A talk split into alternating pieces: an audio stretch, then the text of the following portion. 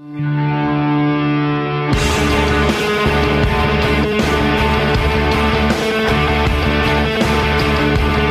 now about to witness the strength of knowledge. This is Steve Deace. Raising a banner of bold colors, no pale pastels. People should not be afraid of their governments. Governments should be afraid of their people. Our rights are inherent and essential, derived from our Maker. That is liberty. And liberty will reign in America. This is Steve Deace. Come on! And greetings, final podcast of the year. This is the Steve Deace Show here on Westwood One, powered by CRTV. Full house here as we just wrapped up almost everything. We've still got one more show to go tonight on CRTV, which Aaron, I believe, we're going to air that on Facebook Live this evening, right? Yep, 8 p.m. Eastern time is when that show will get underway with all of the zany hijinks and shenanigans, and a frolicking good time will be had by all, because I know we all had a good time taping it, right? Indeed. We've all got our ugly Christmas sweaters. You'll get a chance to see those tonight. And we're doing it on Facebook Live, so this is the one time you don't have to be a CRTV subscriber to catch us, which means we're going to be using this to promote you guys becoming CRTV subscribers. That's kind of how this works. Yeah. Promo code DACE20. You get $20 off an annual subscription. That's a really good deal. I mean, we had that for Black Friday, and that was it. But I asked them to open it up for us tonight. Tonight for the show, and the next couple of days, you can use that promo code DACE20, get $20 off. You'll get a mug with Steve Deace's mug on it. You'll get all of the other talented people on the show, and you get Steve. When you help us reach 1,000 subscribers, you get Steve singing a Christmas love song. Yeah, I'm not. So you're looking forward to that? I'm not looking forward to that. I know what song it is, and I'm not looking forward to that. I'm not praying that the show reaches stagnation levels. It's just, I'm praying for a rain delay. Essentially, I'm not. You can tell in my voice that I want 1,000 new ones, but I should have just gone with Crowder got waterboarded. I should have just copied him. Yep. Yeah, he got waterboarded for subscribers. I should have just gotten that. I should have gotten waterboarded. You took one. This one was harder, though. I mean, I should just let you Clockwork Orange me. Just tape my eyelids open and make me watch just like terrible things for like 5 minutes. Yeah. Because this is. I'm afraid. I'm not gonna lie. I'm man enough to admit it. I'm actually afraid of what's coming tonight. I'm afraid. So we're also going to break down the year that was, top 10 stories of the year, go back and look at my predictions for 2017 that I made 12 months ago, find out what, if any, I got correct. We're going to gaze into the crystal ball and predict 10 big news stories I think will happen in 2018. We'll honor our non-gender determined being of the year. So we want to be all-inclusive here on our show. That's how we roll. Champions of diversity, are we? Our video clip of the year. It's going to be a lot of fun. You don't want to miss it tonight. Facebook Live. It's a free end-of-year final episode, and then we're out of here till January 3rd. With some much-needed Christmas vacation for you guys after what I have to do tonight. It will be psychosis and psychiatric counseling for me, because I will be triggered, scarred, and I'll need therapy. Steve at stevedeace.com is the email address. That's how you can let us know what you think about what we think. You can like us on Facebook and follow us on Twitter at Steve Deace Show. Last name is spelled D-E-A-C-E. It's our final podcast of the year. We're going to have some very special guests to close this out later on tonight, or later on here in this episode, so hang around for that. But I've cleaned out the inbox. I've got here a list of emails that are, it's not all the emails I have, but it's a good representation of all of the various topics. So I thought we would close this out rapid fire. I'm going to call on one of you as I go through each of these emails to respond. And then, of course, if somebody else has something they want to add, you may. All right? But that's my plan, is I'm putting one of you on the spot after I share it. Are we good to go? Let's go. So I got to pay attention to this podcast? Yes. Okay. Richard Panetta writes, "Hey, Steve, you're so effed up, it's hard to believe. You went from someone I admired to someone I can't stand now. I made the mistake of listening to you, which will probably be for the last time. I got a refund from CRTV. Have a nice life, Steve." Todd, your thoughts? How come you didn't throw that to me? Are you one of those guys who doesn't think you should be able to have a beer and love Jesus at the same time? I don't know what precipitated this. Yeah, I don't know what it was. There's no one else on CRTV. What's the saying? Don't let it hit you in the rear on the way out. Don't let it hit you with the good Lord split you. To not have the courage to at least itemize one fundamental reason why. Well, in fairness, he probably has several valid reasons to feel this way. This is, after all, the Steve Deace Show. Okay. Enjoy your temper tantrum. Tell us who you found that's better. What do you think, Kim? I think it was hilarious. I mean, everyone should be able to say what they want to say. And Richard's going to be happy somewhere else. That's fine. I am slightly concerned that he started listening to us in the first place, because that says more about us than it does about him, maybe. No. I just wanted to start off with something that I thought would break the ice a little bit. That's funny. Think you like that one? I do. All right. Jeremy in North Carolina says the number of people displaying these opinions and behaviors are on the rise as well. He means people that disregard our Constitution. I missed that part in the line. I'm sorry. The number of people who are displaying opinions that they don't care about our founding documents and are behaving like such are on the rise as well. What stuns me so much is that I knew things were bad, but I had no idea what the true extent of the damage was until watching over the last couple of years. People who believe in our Constitution as our highest man-made law are a rapidly shrinking demographic, and it distresses me more than I thought it would. Do you and the team feel anything similar to that, and do you have any constructive ideas for how we can reassert the influence of the Constitution, Kim? Whoa, Jeremy, that's excellent. And I share the same concerns. One of the things that bothers me the most is when someone says, especially the liberal progressives, they say that First Amendment rights are not for people that trigger them. They have no understanding why the First Amendment was there, and they even equate, if you say something that triggers them, that means violence, so then I can respond to you in violence. That's what we're seeing more and more of, and I think what we have to do is always respond to that kind of illogical thinking. We need to get him to say that out loud. There was somebody at some protest, we ran it on the show, I think, out loud, who said, I don't care what the Constitution thinks or what make them say it out loud, because that's, you realize that right now, but a lot of people are going on with their life, and and maybe even when they do realize it, they won't care, but right now, we need to bring it to the forefront, the fact that they just don't care about the Constitution. Make them understand individual rights. But if they have ears to ear here, if you can find any that have ears to ear, help them to understand individual rights and where they come from. And then the progressives who are just in a cult, full-blown progressives, just ask a lot of questions. They're little fascists is what we have. Yep. You know, the Constitution begins with which words? We the people. In order to form a more perfect union. So what came first, the people or the Constitution? People. The people did. So that means if we want to uphold what's in the Constitution, did the Constitution make the people or did the people make the Constitution? People made the Constitution. What kind of people? Oh, immoral. A moral and religious one. Mm-hmm. So therefore, if we want the Constitution to be reaffirmed, what kind of people are we going to need? Moral and religious. We're going to need a moral and religious people. I mean, constitutional government doesn't make a people moral. A moral people want a constitutional government. That's true. Lawrence Woods says, with all the focus on men and how evil they can be, I see some things that aren't receiving the attention they need. What about the stories of multiple teachers and their sex romps with teenage boys we've been seeing for years? I recall in my career that there were unethical women who actively pursued men in the workplace as well. This is not entirely a man problem, but a mankind problem. Wrong is wrong, regardless of the gender involved. Aaron. Yeah, so long as that, I mean, we've said the exact same thing on the show before, so long as there is a culture in which people, both men and women, are willing and really not discouraged from sleeping with one another to get something from the other person, then this type of behavior is going to go on and on and on and on.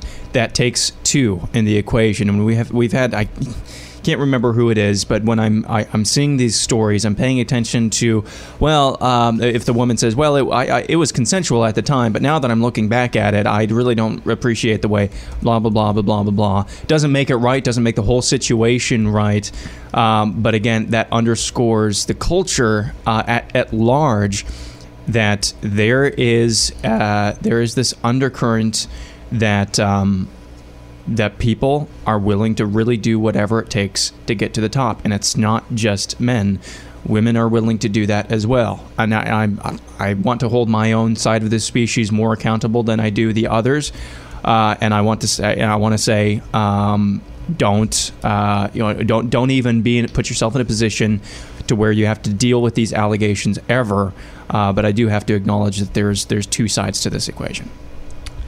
Tim Blake in Washington State says people with a voice like yours, I don't think are going to be tolerated as in the public 5 to 10 years, if not sooner down the road. This means our voice will almost certainly only be present at the ballot box and then eventually cast out from there as well. I also want to say your show's been a great help to me throughout the political events and happenings of the past few years. Since I discovered your show at the beginning of 2016, I've been thoroughly intrigued and encouraged by your approach to politics and faith.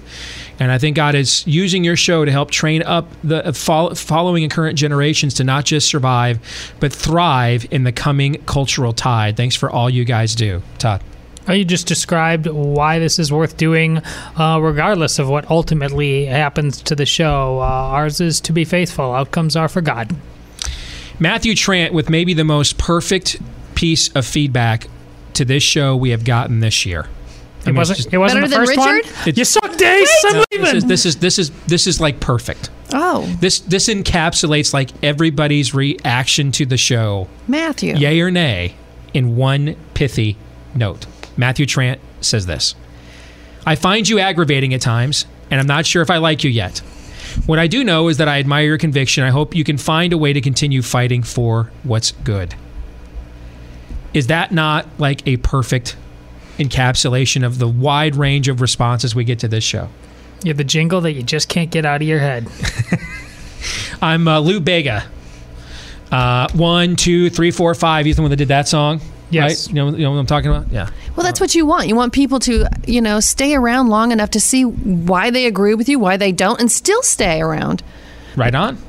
Lawrence from Maryland says there's been a lot of condemnation going around socially, as you are probably aware of. I was recently caught up in a situation where a good friend of mine was caught in an immoral yet not illegal act.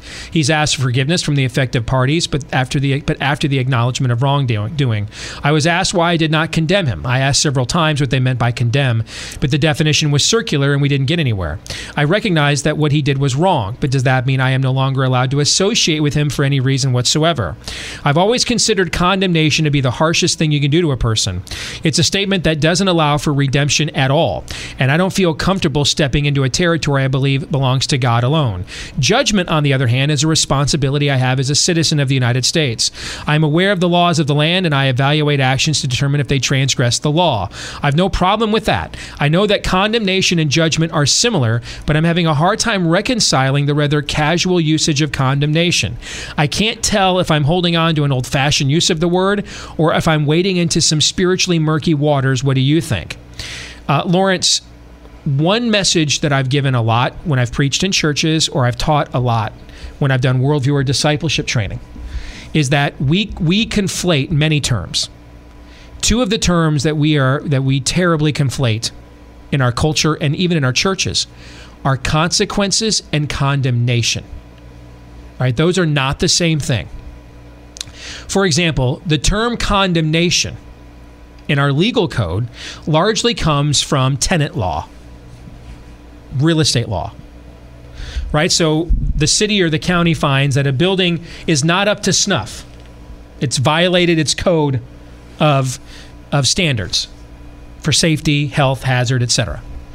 The very first time it violates that code, is it usually condemned the very first time? No. Are there consequences, though? Yes. Maybe even the second time is it condemned? Usually not. Are there consequences, though? Yes. If we have repeated violations, eventually, when the city sees that you have no interest in reforming as a landlord or a tenant or a landowner and says, clearly you do not want to abide by the law, what will the city then often do? When it's beyond salvageable, what will the city do? Condemned. It will be condemned. What does condemned mean? Beyond salvageable. Paul writes in the New Testament, there is now no condemnation for those who are in Christ. Now, why would there be no condemnation for those who are in Christ? Because Christ is the ultimate salvager. Nothing is beyond the scope of his redemption except one thing, your rejection of it. Other than that, nothing is. Nothing is. And so if God has forgiven you, did you earn God's forgiveness when he forgave you? No one's ever earned it. No one can. So what has been freely given has been done so by grace, not by your power or might or your work, but by the power and might and works of another. In this case, the Redeemer, Christ. But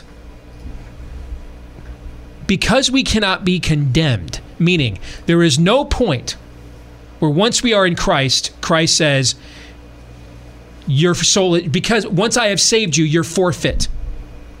No one can snatch you out of his hand, Jesus said. But that doesn't mean there are not consequences. If tomorrow there was a news story that said, I had been keeping a secret kiddie porn habit for many years, and the police raided my home and they found it, would I be condemned in Christ? No. Would there be consequences for my action? What would happen? Would I face criminal consequences? Yes. Yes. Would I face business consequences? The show, the platform that, along with CRTV, we have built, and now Westwood One. Yes. And would family consequences. Would there be family? Yeah. Would the consequences go away? No. If I repent and I ask Christ to forgive me of this, will I be condemned for it if I'm sincere? No. But Jesus sits at the cross flanked by two criminals. One is unrepentant. It says, let me die alone. Let me die. Quit talking, jammering over there. I want to get this crucifixion thing over with. And the other one says to Jesus, you're an innocent man. You've done nothing wrong. Remember me when you come into your kingdom. And Jesus says, today you will be with me in paradise. Did he look down at the Romans and say, because this man has asked me for forgiveness, don't hold him accountable for his criminal actions? Is that what he did? No. That thief, by the word of Christ, I believe, after he closed his eyes, woke up with Jesus in paradise. But he closed his eyes nonetheless. He died right up that cross for his crimes. He was still facing the consequences of his actions. There are consequences for our actions. And those are there to help us to count the cost of, do I want to do this bad thing? Is it worth the cost I may pay? It is there for those of us who decide, yeah, I don't really care about the cost of those consequences. I'm going to do them anyway, that it may help to further incentivize someone else who might want to come along and say, when they see the consequences we pay, I don't want to pay those, so I'm not going to do that. The consequences never go away, even in Christ, but the condemnation does. Don't conflate those two things.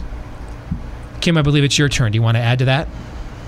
I don't. It's well put. And I understand what Lawrence is going through there. I mean, that must have been... I would like to know more about what he's talking about, but I think you handled it. Don says, it's not easy being Jeremiah, but someone has to do it because the world needs 1,000 Jeremiahs.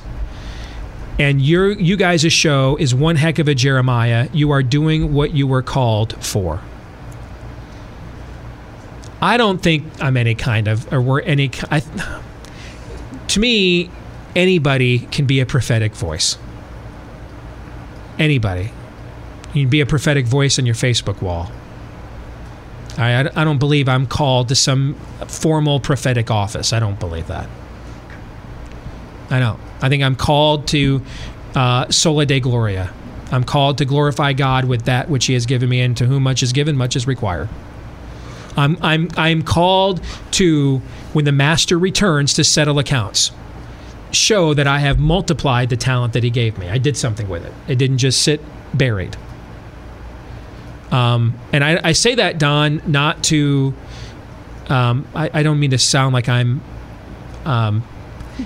ungrateful for the kind words. I am. But I'm pointing out that we're not special. We're not famous. Since my kids were little, when they used to ask me, are you famous, Daddy? I always told them, only Jesus is famous. I'm just a guy named Steve, sitting here in an ugly sweater, preparing to humiliate myself on Facebook Live in front of thousands of people tonight and never live it down. All right? And yet we strive to be, to hear, well done, good and faithful servant. Yes, yes. But anybody else could do what we do with any platform that they have. Yes. I'm not doing it, meaning we're not doing this because we have some specific calling. We're not a shepherd in a field named Amos that God calls in between, you know, his once a month showers and says, "Hey, here are some words that I gave you. Write these down and put them in the scriptures." That's not. We don't have that calling. We have the same calling everybody else has. Glorify God. That's it. And so we are thankful, Don, that you are acknowledging that we are trying to be faithful with that calling. But it's not a unique one. It's the same one that all of you listening right now who call yourselves believers have the exact same calling. Aaron, your thoughts? Yeah, it really doesn't get any more complicated than that. And the prayer that I have ongoing is always that God that my motivations would line up with God's will, and my mission in life, which is ultimately to glorify Him. We get into every single detail, but every single detail of the things that we talk about in the day-to-day business of doing this for a living, whether that's culture or politics or a little bit of both or a mixture. But at the end of the day, God's gifted us. He's given us a platform. First and foremost, He's given you a platform that you've been able to share with others as well. And we're just trying, at the end of the day, to use that in a way that glorifies Him to the best of our abilities. And maybe at the end of this month or the end of this year or in 5 years, this won't be where God has us, and that's okay. We will continue to open or walk through doors that He opens. He will continue to close and or open doors, and it's our job to just be obedient to Him and to walk with Him throughout all of that. It's not really any more complicated than that. Not always easy, but it's not any more complicated than that. And I do appreciate the compliment, but at the end of the day, that's just where we're at, I think. So along those lines, have a little accountability here. This is from Damon. He says, "I don't always agree with you, and it might be weird if I did, but your earnest and steadfast work actually called me to faith and helped me in becoming a Christian myself. I'm very, very grateful for that. That's why I want to ask you this question. Are you all right? Ever since the accusations against Roy Moore broke, you haven't been the same. You've been more hostile, more erratic. You appear to be, frankly, in pain. I've seen you lash out at a lot of people in groups." To be fair, I lash out at a lot of people in groups frequently, but I get his point. "And I actually think the quality of your arguments has gone down, in my opinion, and that's highly unusual of you. It doesn't matter whether I agree with any of your positions or not, or whether you agree with any of mine. All that stuff is irrelevant. As someone whose life your show has helped to change for the better, I always want the best for you guys. But I've seen a change in you, and it's been pretty rough for me to watch. I doubt you'll respond to this or anything, and that's fine, but I just wanted you to know that there's at least one person in your audience that really cares about what you guys are doing and is praying for you to find peace again." So, Tom, let me throw it to you. Think Damon's onto something? I mean, you sit here every day. I'm asking. I mean, I don't know. Well, you and I had a conversation about this last week after the Roy Moore election. And this was for all of us who supported him for one reason or another. Hey, this is absolutely a gut punch. But Roy Moore is just a dude in Alabama to me.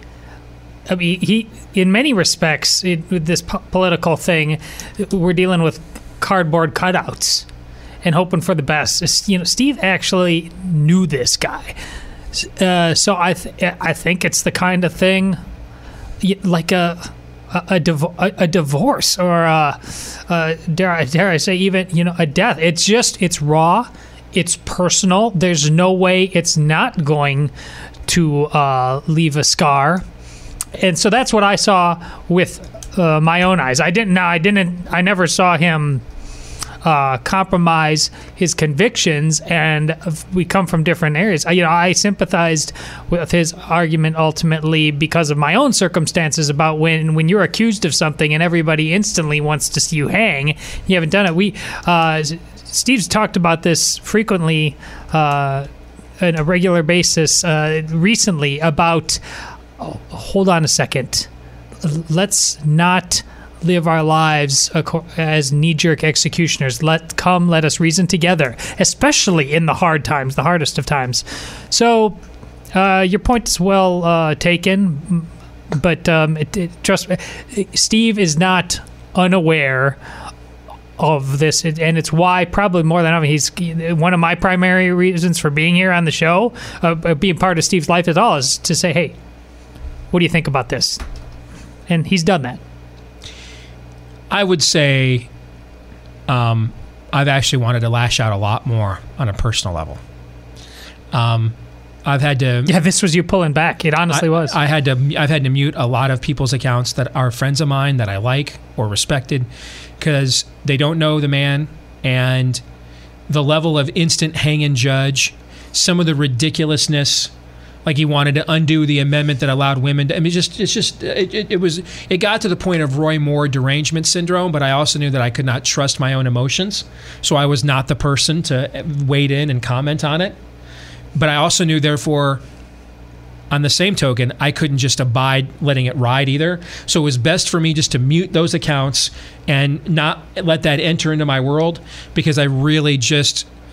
there was so much hypocrisy with this story beyond his own guilt or innocence either way that I just found beyond nauseating, and I still can't even stomach it. I still can't handle it.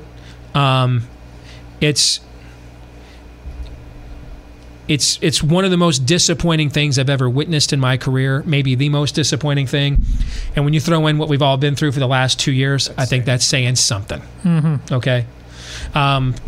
And now to watch Democrats go out there and say that we were hasty in telling Al Franken he should resign. Just the whole fakeness of this.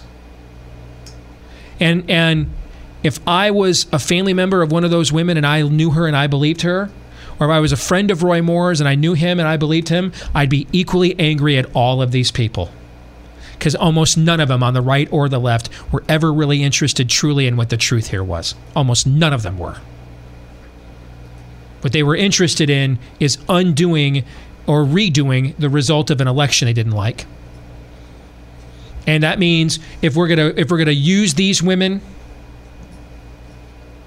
and or pay them off, I don't know, use them or pay them off, whatever side of this story you're on. Or if we're gonna assassinate Roy Moore or expose Roy Moore, it won't be for any of the reasons most of you that have a position on this were hoping. It will be strictly for political posturing. Nothing more, nothing less. And these are people's lives. People's freaking lives. And the whole thing I found vomitous. Vomitous. And I still do. I mean, it only ended like last week. So... I'm going to do something I rarely do and ask for a little grace. Give me a few weeks here. I've got more bile I still need to swallow on this one. And I'm not sure. For some of these people, I may never be over it. Some of them have shown to be so duplicitous, so fake, so phony, that I've just crossed them off the list.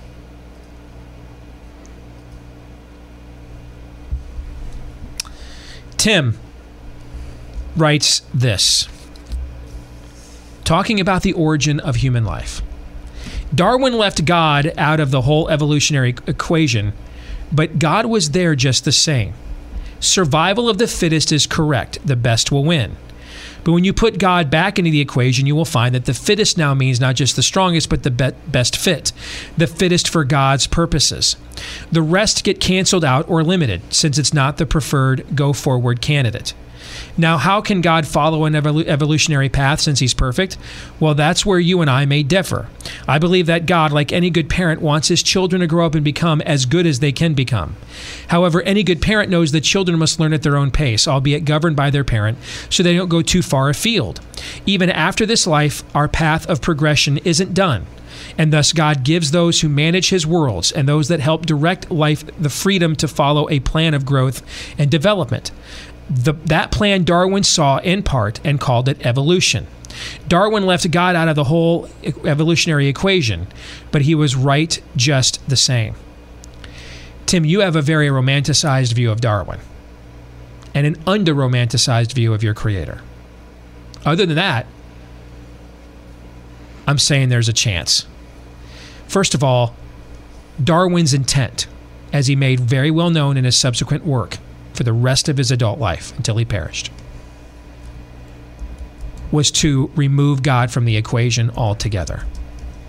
You cannot look, you can't tell us what Darwin meant by his work. Darwin does that. This is where you're progressiving progressivism. I'm going to do progressive reconstruction of my own progressive reconstruction. I'm going to decide what Darwin meant. When Darwin said, I'm going to decide how the world came to be, it doesn't. Neither one of those approaches works that way. The story of the scriptures and the origin of human life can be wrong, and Darwin can be wrong.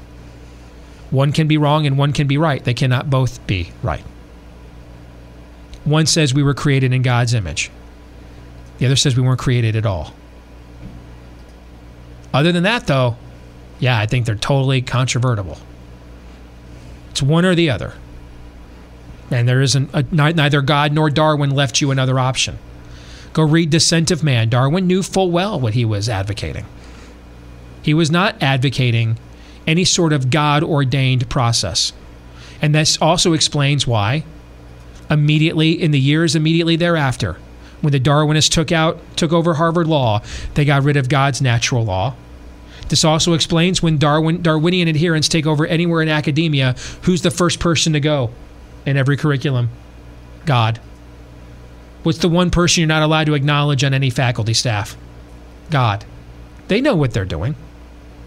I'm not going to let you get away with reconstructing Darwin anymore. I'm going to let you get away with reconstructing God's word, Tim. You're trying to take... Tim, this is a classic example of, I would prefer not to make a choice. And so I'm going to decide and pick and choose for myself what the choice will be. And for a while, the Darwinists are going to let you get away with that, Tim, until they get rid of all the people like me who will stand up for your freedom of speech and freedom of conscience, even when I think you're wrong. Once they get rid of people like me, they're like the Muslims, okay? Like the progressives love Islam because they see it as a destabilizing force against Jews and Christians. But once the Judeo-Christian viewpoint is gone, the Muslims aren't converting to progressivism, guys. You know what they're going to say? Well, now that your one lasting defense is toast, off with their necks, smite them with the necks, bust out those hadiths. The progressives are next. Let's finish the job. The Darwinians will do the same thing to you, Tim. Once they're done saying people like me are single-celled troglodytes that are a bunch of, unintelligent plebes, and they've cast us to the hinterlands of society, then people like you who are going to try to find the middle way, oh, you're all toast. There will be no middle way accommodated by these people, because they're the true dogmatists. They're the true fundies here. So, no, you don't get to construct what Darwin wrote. Darwin had no intention of sharing his glory with another. He knew full well what he was advocating, and he advocated it on purpose. He wrote his own exegetical, ethical manifesto, The Descent of Man. That's what came next.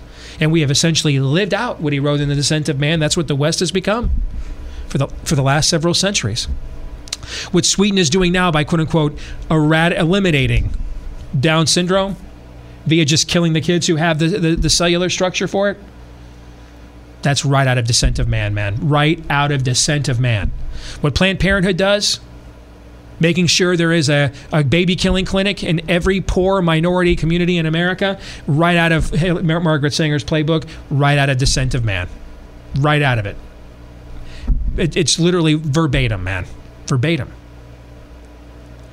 And God has a much better plan for you other than fumble around in the darkness and figure it out.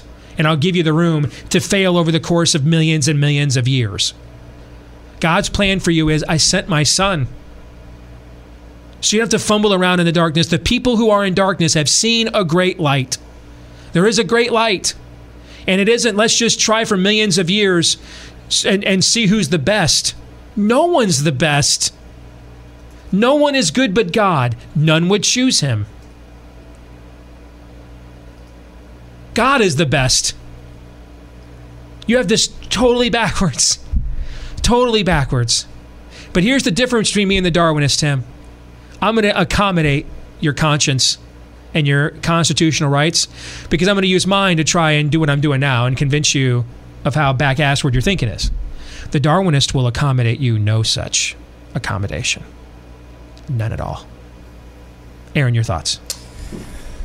I need to be careful here because I don't want to make it sound like I'm definitely assigning a motive behind why you would try to reconcile evolution, Darwinism to Christianity or belief in God. But I think if you but just from what I have witnessed, so this is anecdotal, if you probe individuals who try to reconcile the two things, eventually you will come to a place where they'll basically tell you, I need to make my God reconcile with the creation. In other words, you're putting the created things up here and God down here. They turn the truth of God into a lie, worshiping and served the creation rather than the creator. I'm not saying this is Romans 1 because, again, you're trying to reconcile those two things, but understand the hierarchy here and make a choice which one is true.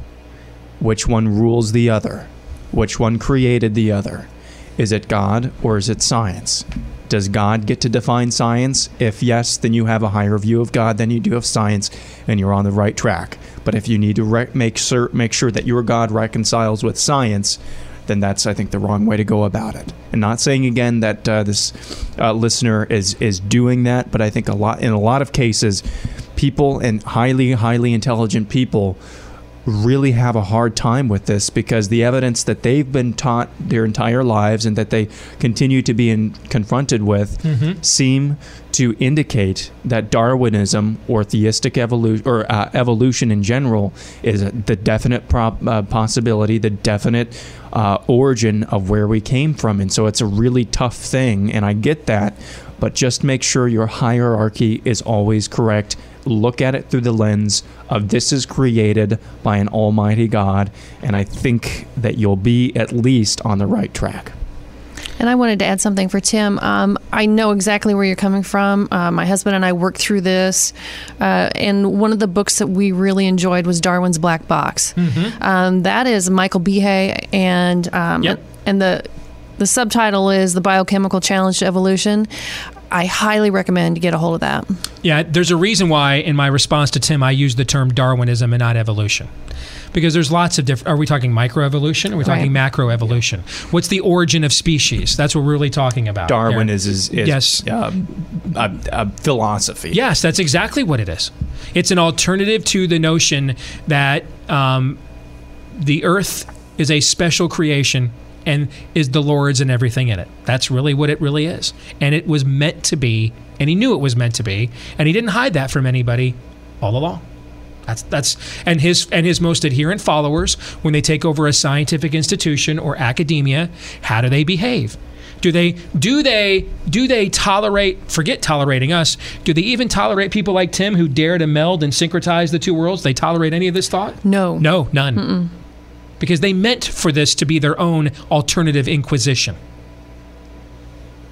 God is a jealous God. He will not share his glory with another, but there's an even more jealous God than the Almighty God. The most jealous God of them all is us.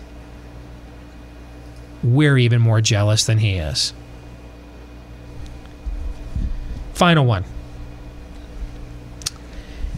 I love you guys' ongoing discussion this year on judicial supremacy, but I'm torn with this question.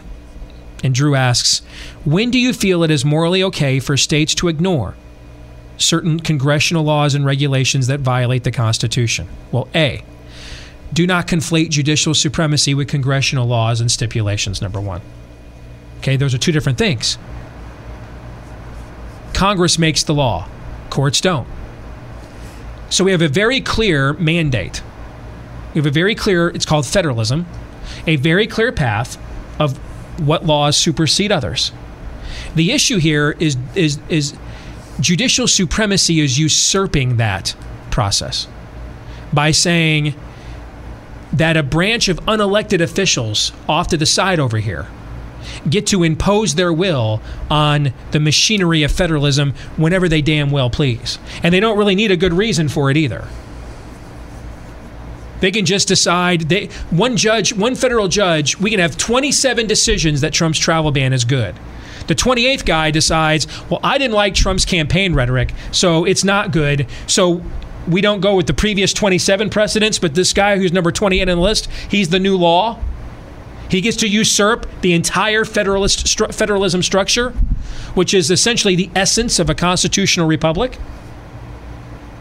Don't conflate the two things. They're not the same at all. At all. To me, there are two instances when a judge should be ignored. One is when he violates his oath of office. What is his oath of office? To faithfully execute and interpret the laws of the United States of America and its Constitution. So help me God. So if a judge were to decree, everybody named Todd can be murdered tomorrow, we should tell that judge, we're not going to do that. We are going to impeach you, though, instead, and maybe actually put you on trial. And that's exactly what we should have said to the Supreme Court in Roe v. Wade.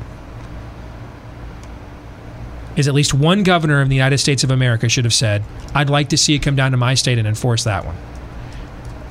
I'm not signing off on. I did an oath of office to execute the laws of the United States of America, and the laws of the United States of America say no person shall be denied life, liberty, or property without due process of law, and I will not do that which your edict cannot countermand the Constitution. You're not the Constitution. You, judge, have to submit to it every bit as much as I do. That would be one time, a clear violation of your oath of office. The other time would be a clear violation of their jurisdictional authority. There is no, it's not implied. Like you can look at the Constitution and see that maybe they implied some form of judicial review. You don't ever hear me argue about judicial review. Why? Because we're beyond judicial review. We have judicial overview. We literally don't know what the law is now until the judges tell us. It's like we don't have a Congress at all. Just sit up there and propose ideas and send it up to the various circuits and let them tell us, is this the law or not? There is literally zip, zilch, nada in the U.S. Constitution that allows any jurisdictional authority for a judge on the issue of immigration or the issue of determining who can serve in the military or not. Nothing. In fact, the military has its own separate code of justice, by the way. No jurisdictional authority at all. And you know what a judge who exceeds his jurisdictional authority can't therefore do? Can't execute his own edict. See, our argument in Iowa when we had the gay marriage issue, when we got rid of the judges, we never argued that the judges could not rule our DOMA, our Defense of Marriage Act, unconstitutional. It says right in the state constitution they can do that. And then it follows that up by saying, but then judges are not allowed to determine the law. They cannot, therefore, make their rulings the effect of a law itself. And we found how many precedents, Kim, in recent years where the Iowa Supreme Court ruled something they thought was unconstitutional, but then sent it back to the legislature, the lower court, because they, therefore, knew they did not have the authority to act and say, this is the remedy. That's right. We think this is unconstitutional, so this is what you're going to do instead. How many of these precedents did we find? Multitudes. Why'd they make an exception there? Because they made one when they said to the local county clerks, hey, starting on this date in April, you're going to start issuing these licenses. They know they could not exceed that jurisdictional authority. They just didn't care. The county clerks don't even serve under their branch, by the way. They're in the executive branch because they're executors of the law, which means they report to who? The governor, not to the Supreme Court. And that's why we have still on the Iowa Code that marriage is between one man and one woman. Yes, yeah, because they can't take it out. They can't take it out. So it comes down to, have you violated your oath of office, number one? And number two, have you violated your jurisdictional authority? Anybody want to add any thoughts to that? I'm glad that Drew's talking about civil disobedience is really what he's talking about. Amen. When are we ready for that? I think it's a tragedy. It's been a punchline of mine to talk about instant replay. But look at what we expect as voyeurs of sport. Got to get it right. Look at every call from every angle. Don't just take the word of the officials. Yet, when it comes to the judges, they're like, yeah, well, they just said what it is, and we got to listen to it. Yeah. Grow up, everyone. Grow up. Yeah, they don't even play by the rules of their own precedents anymore. No. That's why I brought up the whole thing with the Trump travel ban. We had how many decisions that affirmed that it was okay?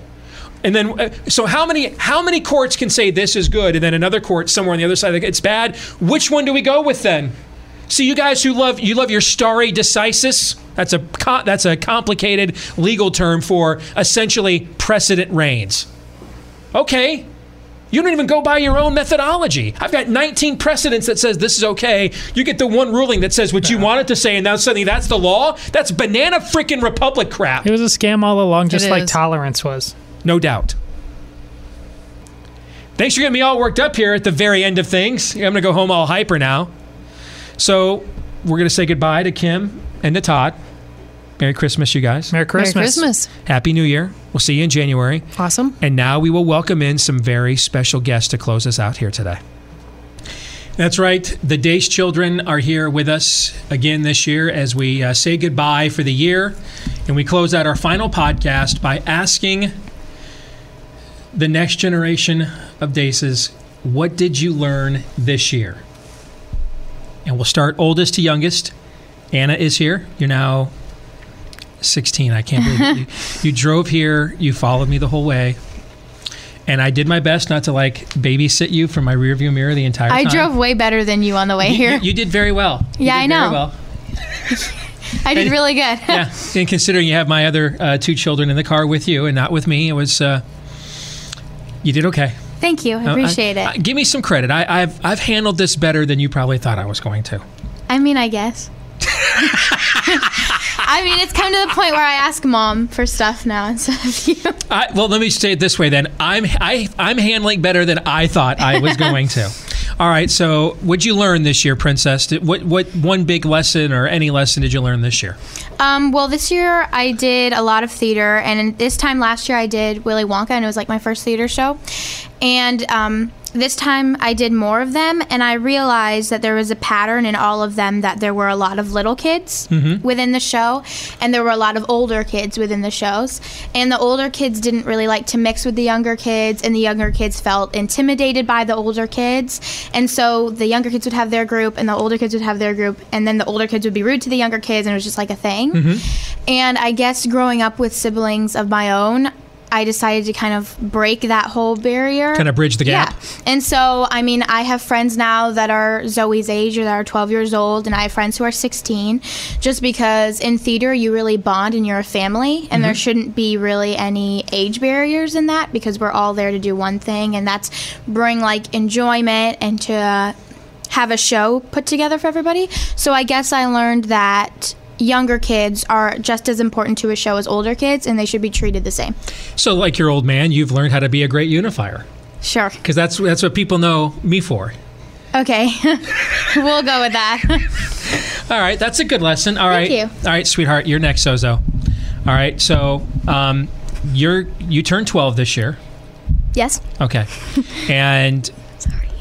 You are in year 3 of violation of the agreement we made when you were a very little girl, that you were not permitted to get older than 9. Do you remember this?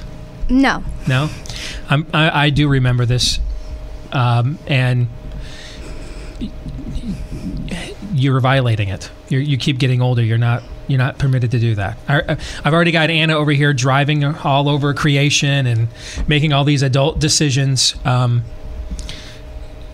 Who's going to cuddle with me now? You don't do that anymore. We have a dog. Yes, we do. Yes, we do. All right. So what did you learn this year? Well, I learned that it's better not to judge somebody on their appearance, because if you judge somebody on the way that they look, you could be missing out on being some friends with somebody that's like really nice or something like that. Well, that's a good lesson to learn. Yeah. So is that your way of telling your dad, all this time I was judging people based on the way they look, and then I learned not to do that anymore? No. I just learned that like some people judge people on what they look like, because a lot of my friends do that to people, and I just like don't like how they do that. So like I just try to include everybody, even though if they're like they are not as tall or as shorter as everybody else. Like, you've always been like that. You've always been for the underdog. You don't like it when people like turn their back and shun other people. You don't like that, do you? No, because people have been doing that to me for a long time. So you kind of know how that feels. That's a pretty good lesson. That's a good lesson too. All right, Stud, you're up, buddy. All right, so Noah turned 10 this year. He'll be 11 in a couple of months. Now the difference with him is, I'm looking forward to him growing up. Right? I've got one more year, maybe two, of lawn mowing. And driveway shoveling, and then I am not mowing a lawn or shoveling a driveway for at least 4 or 5 more years after this. All right. So, what did you learn this year, big man? What'd you learn? I learned that since we've been going to a new church and stuff, I've learned that a lot of people have been calling me like this kid has been calling me Tiny and stuff. Mm-hmm. His name is Caleb, and I've just been trying to be nice to him and stuff. You calling Caleb out? I like that. I think that's right. I don't know if that's his name or not. I'm pretty sure that's his name. A little bit like, I'm pretty sure that's his name. But I've learned just to be nice to people, even though they might say that you're tiny or you're ugly or something like that. Just to be nice to them. And on Sunday, he actually laughed at something I did. Hopefully, nicely. Oh, so you've learned that. God doesn't say we only get to be nice to the people that are nice to us. We only get to be kind to people that are kind to us. Is that what God says? Yes. No. No. Yeah, I know what you meant. Okay. All right. Any final thoughts before we sign off? No? All right. It was a pleasure having you guys back here again this year. Thank you. You guys did exactly. I mean, this is perfect. I mean, Anna talked about bridging generations. Noah talked about killing people with kindness. And Zoe talked about sticking up for the underdog. You guys did a great job of reading off the scripts that I gave you to make it look like I'm a good dad. Thank you. I appreciate it. You're welcome. You guys did great. One last question. On a scale of 1 to 10, 1 being terrible, 10 being absolutely fantastic, rate me as your. How did I do as your dad this year? How did I do? No, don't do that. Why not? Rate him. How did I do? I wouldn't do it. No. Yeah, I don't want to rate you as a dad. No. How 8. Did you give me? That's a good answer. 6. I just did 8 to just be nice. The whole Caleb thing. Like Zoe said 8 because she doesn't like people being shunned, so she just gave me a nice score to be nice. What do you got? What do you have, Anna? Noah says 6. Zoe says 8. What do you think? I'll go with like a 7. It's like an in-between. I go with a 7. It's in between. That is not the real number she would rate you. She's just trying to be nice. All right. I'll take it. I have very sensitive self-esteem. I will take you guys stroking my ego and lying to me. Thank you for coming in. All right. Merry Christmas, you guys. Merry Christmas to all of you who tuned in for the last year. It's been a pleasure. We'll see you again in January. Until then, Merry Christmas. Happy New Year, John 3:17.